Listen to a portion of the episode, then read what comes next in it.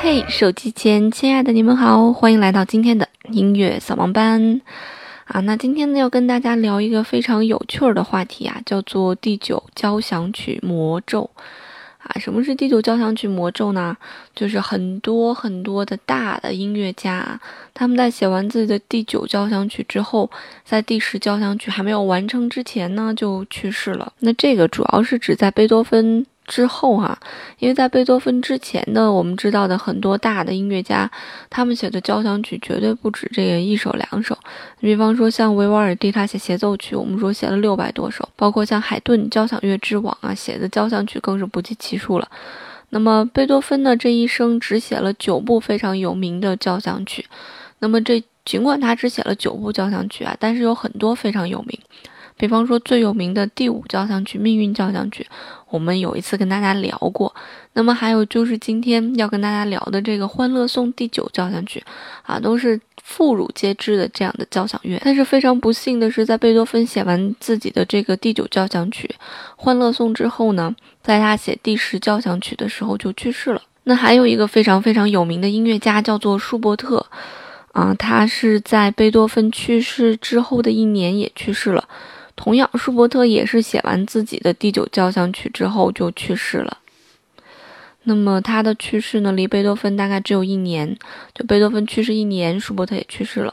啊，当然舒伯特呃去世的非常早啊，贝多芬是五十多岁去世的，但是舒伯特三十多岁就去世了。虽然这个舒伯特的第九交响曲并不是舒伯特最出名，啊，最体现舒伯特才华的作品。但是好像死神也没有放过他，在他写完第九交响曲后就去世了。那么时隔五十年后呢？大家快要忘记这个诅咒的时候，又有一个非常牛的作曲家叫做布鲁克纳。布鲁克纳在写自己的第九交响曲的时候就去世了。所以从此之后，很多古典音乐家、作曲家就对这个九，尤其是第九交响曲，就变得小心翼翼的。所以有很多作曲家，他们就变着花儿的写一些别的这个形式，比方说什么第五交响曲啊，什么或者给这个自己的交响乐这个第九交响曲取一个别的名字啊，比方说像。比方说，像捷克的非常有名的作曲家德沃夏克，就是写那个《自信大陆》，写那个“念故乡，念故乡，故乡真可爱”，写这个主题的这个作曲家，他把他自己的第九交响曲命名为第五号。然后他还是没有活多久，大概在一九零四年的时候就去世了，也是在他完成第十交响曲之前啊。那么还有一个最有名、最有名的指挥家兼作曲家叫马勒嘛。他也是非常担心这个魔咒会在自己身上降临，所以呢，他就把他自己的第九交响曲命名为《大地之歌》，就咱们特别熟悉的那首《大地之歌》。然而非常不幸的是，他的第十部交响曲没有完成的时候，他也去世了。所以古典音乐界就流传了这样一个第九交响曲魔咒的这样一个很黑色的一个名词啊。所以不知道为什么。所以很多作曲家都对自己的这个第九交响曲小心翼翼的。除了这些我们大家非常耳熟能详的大的作曲家，其实还有很多我们大家不是那么熟悉的作曲家，也是写了自己的第九交响曲之后就去世的。比方说，还有俄罗斯的作曲家施尼特凯，还有瑞典的作曲家埃格伯格，美国的作曲家塞辛斯，还有一些奥地利的作曲家、音乐家，啊，非常有权威，在当时非常有权威的一些作曲家。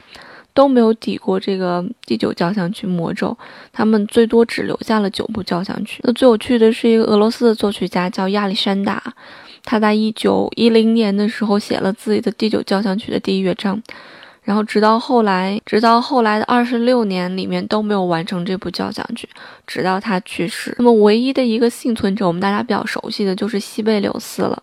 啊，有一个打谱软件，不是叫西贝柳斯嘛？这哥们儿比较聪明，他在一九二四年写完自己的第八交响曲的时候，就说我不写了，所以他一直活到了九十二岁啊。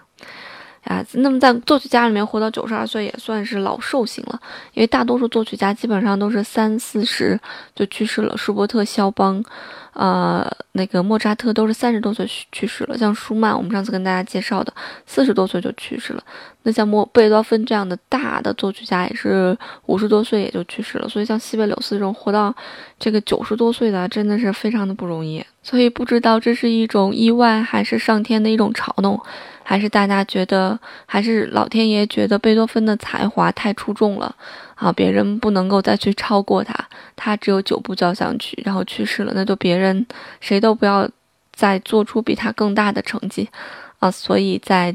那很多大的作曲家写完自己的第九部交响曲的时候，都带走了他们。那不论是迷信也好，非迷信也好，所以很多作曲家其实碰到这个第九交响曲还是会小心翼翼。那不管到底是不是一种概率事件啊，但是很多作曲家还是都会对这个事情小心翼翼。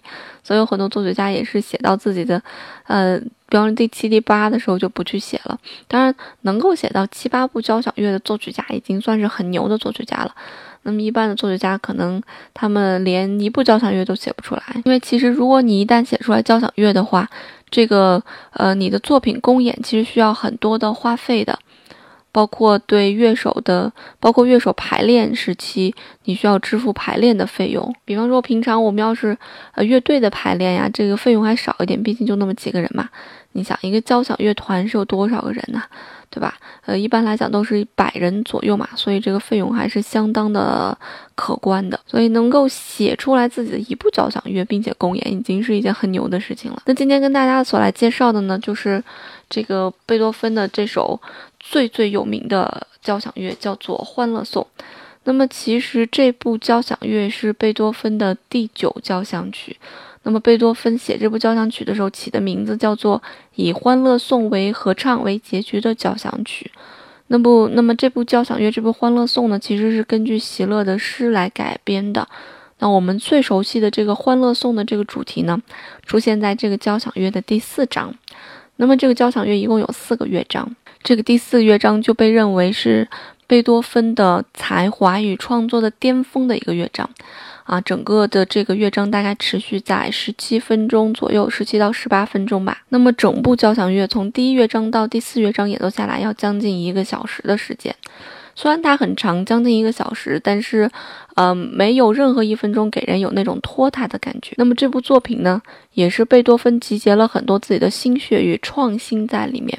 那就拿我们说这个第四乐章来说吧。那么第四乐章就是贝多芬第一次引入了合唱在这个作品当中。很多时候我们听到这个《欢乐颂》的这首作品，都感觉非常的激动，非常的热情洋溢。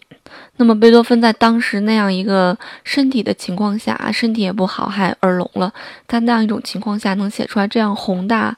啊，这样积极向上的作品啊，足以体现他这个人的意志和品质力是有多么的坚强和顽强。那么，下面我们就一起来听一下贝多芬的这个作品的巅峰，也是这个第九交响乐魔咒的起始的这个第九交响曲啊，《欢乐颂》的一个片段。